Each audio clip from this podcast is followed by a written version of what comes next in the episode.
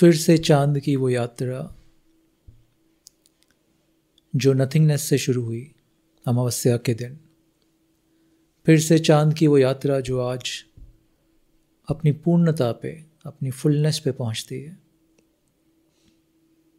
फिर से याद दिलाती है हमें कि ऐसे ही हमारी भी यात्रा, जो एक नथिंगनेस से शुरू हुई।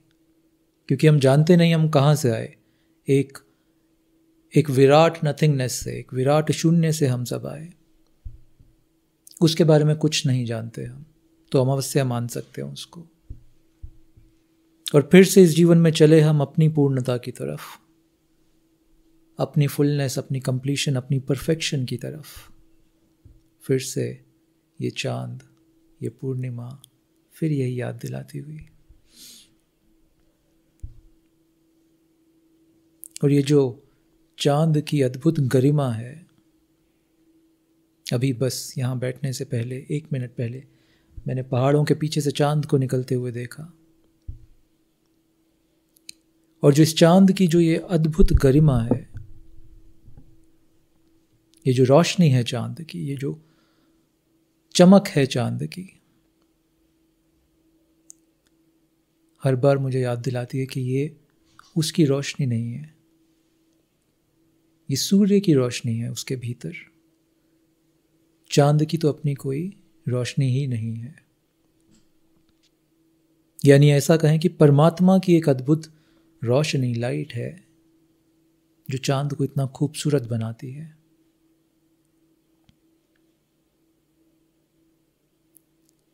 और ये जो हमारी गरिमा है, ये जो हमारी रोशनी है, ये किसकी है? ये जो हमें महसूस होता है अक्सर कि मैंने ये किया, मैंने वो किया, मैंने ये कमाया, मैंने वो कमाया। ये जो मेरेपन का भाव हम में है, हमारी सक्सेस हमारी सफलताएँ, हमने जो पाया तो ये गरिमा किसकी है? जैसे चाँद की गरिमा सूर्य के प्रकाश से है। ऐसे ये जो हमारी गरिमा है, जिसको मैं अपना, हम आई मी माई सेल्फ बोलता हूँ, ये गरिमा किसकी है? हमारी खुद की, स्वयं की। ये जो सब कमाया हमने, ये हमारा स्वयं का कमाया हुआ। या ये भी किसी सूर्य की गरिमा है हमारे भीतर? जो हमसे प्रकट हो रही है, हमसे रिफ्लेक्ट हो रही है, प्रतिबिंबित कर रहे हैं हम उसको। शायद ये जिसको मैं अपना अस्तित्व मानता हूँ, शायद ये उसी अज्ञात परमात्मा का प्रतिबिंब है मेरे भीतर से जो झलकता है, मेरे हर कृत्य में, मेरी हर सक्सेस में, मेरे हर पाने में, मेरी हर सुंदरता में। मेरे हर निखार में फुल मून की तरह हर बार चाँद को देख के ये ख्याल आ जाता है वापस कि तुम्हारे भीतर जो चमक रहा है, वो रोशनी तुम्हारी नहीं, वो किसी परमात्मा की अज्ञात जगत से एक रोशनी तुम्हारे भीतर जग, तुम्हारे भीतर से उतर के चमक रही है। तुम्हारे हृदय में से खिल रही है।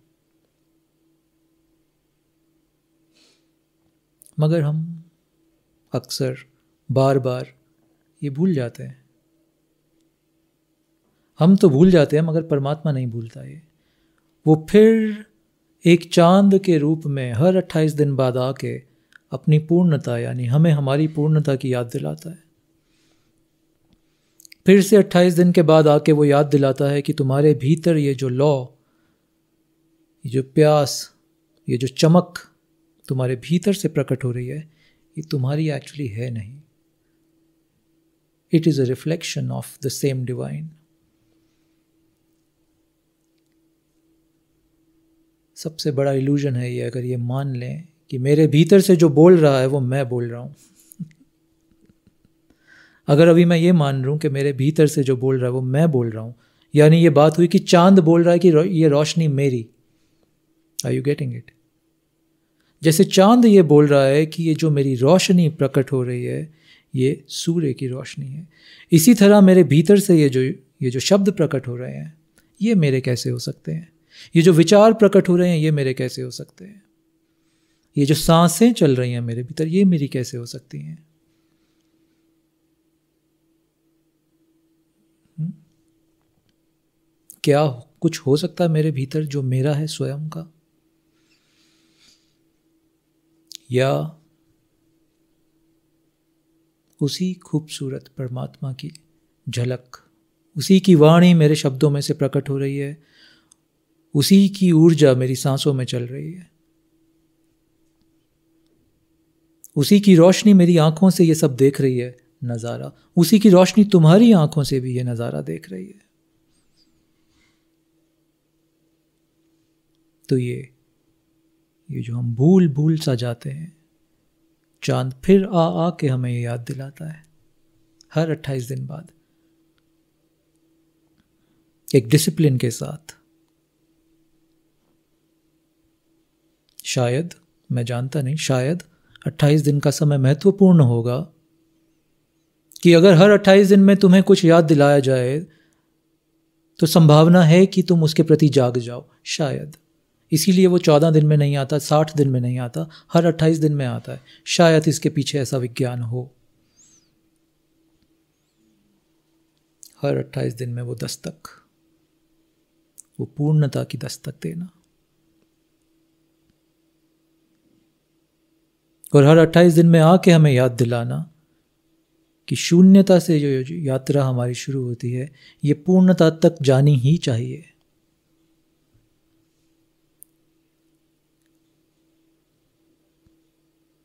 तो ये हर फुल मून का, हर पूर्णिमा का उपकार है हम सब पर।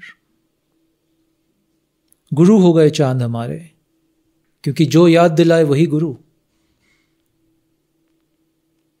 तो चाँद गुरु हो गए हमारे, हर बार आके ये याद दिला रहे हैं। शून्यता से पूर्णता की ये जर्नी। शायद इसीलिए हम सब सन्यासियों को हम सब सीकर्स ऑन द पाथ को। चाँद को देख के कुछ गुदगुदी सी हो जाती है भीतर।